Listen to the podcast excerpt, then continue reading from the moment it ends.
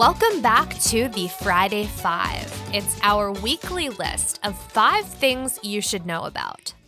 I'm your host, Sarah Ruppel, and if this is your first time joining us, welcome.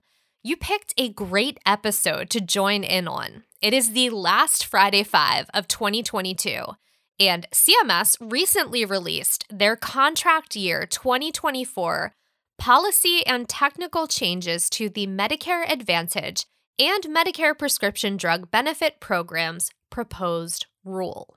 Now, we usually just call it the contract year 2024 MA and Part D proposed rule. But if you head to the CMS website for the press release, or the link to the 957 page document, I don't want you to be thrown off by that longer name. Now, please keep in mind that this is a very early look at the proposed rules and how they will apply to agents. I mentioned two weeks ago when CMS published their proposed rule for the ACA marketplace exchanges that these rules are indeed proposals. CMS usually offers a time period during which carriers, FMOs, and agents can comment on portions of the proposed rule. I've picked out a few highlights that I want to mention as a first glance look, but there's a good chance that we will be coming back to this document and talking about other items in the future as well. So let's start out with number one. First and foremost, CMS is proposing a ban on a few things related to sales presentations and educational events. Most of these involve really differentiating between the two types of events and once again separating some of the activities that are allowed at each type of event. From CMS, quote, these proposals include, but are not limited to, a ban on sales presentations that immediately follow an educational event, a ban on agent distribution and collection of scope of appointment and business reply cards at educational events. Rules banning agents conducting a sales and or enrollment meeting with a beneficiary within 48 hours after a beneficiary's consent. End quote.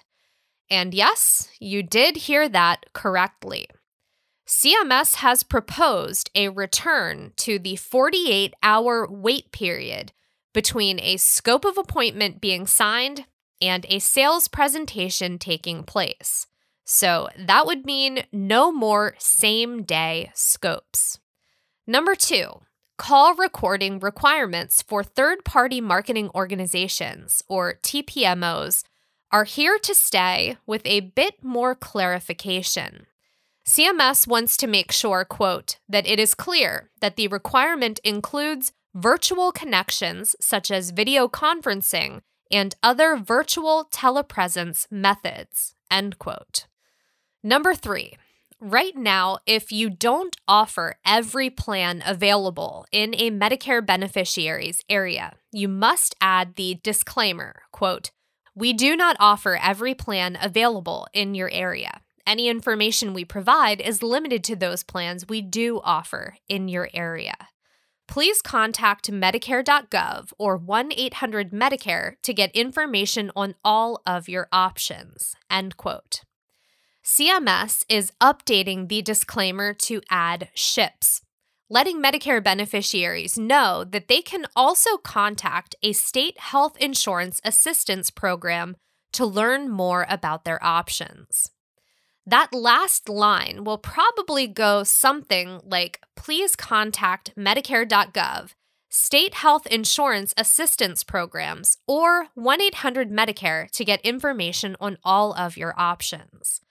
Not sure if they'll allow us to simply reference SHIPs or if we'll need to spell that out, but that disclaimer will need to be updated. Number four, in addition to the CMS disclaimer about not selling all the plans available in your current area, CMS is adding further distinction.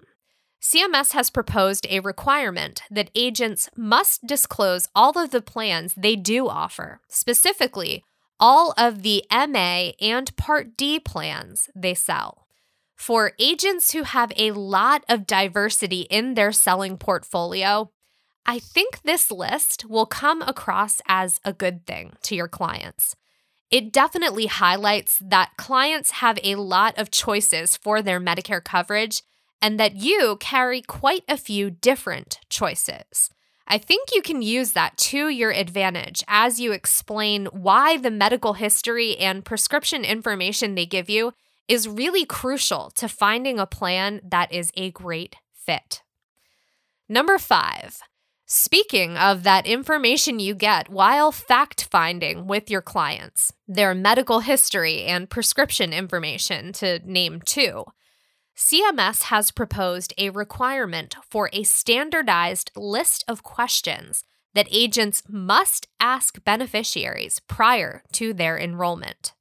This particular requirement is in response to findings released in the October 19th memo from CMS in 2022, just four days after the start of AEP 2023. CMS reviewed phone calls made from individual agents all the way up to larger call centers. And they found that in 80% of calls reviewed, quote, agents failed to provide the beneficiary with the necessary information or provided inaccurate information to make an informed choice, end quote. One of the things CMS cited multiple times in the proposed rule is the amount of time various steps of the enrollment process should take, and they had this to say about some of those calls they reviewed. Quote, some calls were under 20 minutes in length. This short time period led CMS to question whether an agent or broker could have realistically obtained the necessary information from the beneficiary in order to adequately determine their needs and wants, review available options, and complete the enrollment. End quote. In addition to that list of questions that agents should be covering, CMS will also require agents to give their clients the pre enrollment checklist and go over the effect of a plan change on their current coverage. Definitely some changes coming to the requirements. Again, these are the ones that jumped out at me initially. We will be looking at these changes in more depth in the coming weeks and reporting back on them. This is information that is just too important not to cover, even if it is the last Friday 5 of 2022. So there's no need to freak out take a deep breath. These kinds of changes happen quite frequently in the Medicare industry, and we pivot and adapt accordingly. What I will say is this make sure you're following along with our podcast, following along with our blog, and that you've got a good FMO behind you. If you don't currently have an FMO or have solutions for some of these requirements, that's really what we're here for. Ritter Insurance Marketing can easily be your FMO. It just takes a quick registration with our site and then a conversation with our sales specialists to talk through what you need and how we can make that happen for you. If you're following along with us, especially here on the podcast, episodes will automatically load in your listening queue. You'll get notifications if you have them turned on and then you can stay up to date with all things insurance related. As we're closing out 2022, I just want to say thank you so much to all of you who have listened, liked our episodes, followed along with us, and shared our show with your downlines or other agents you know. We've got a lot of great stuff coming in 2023, and we want you to be here for it.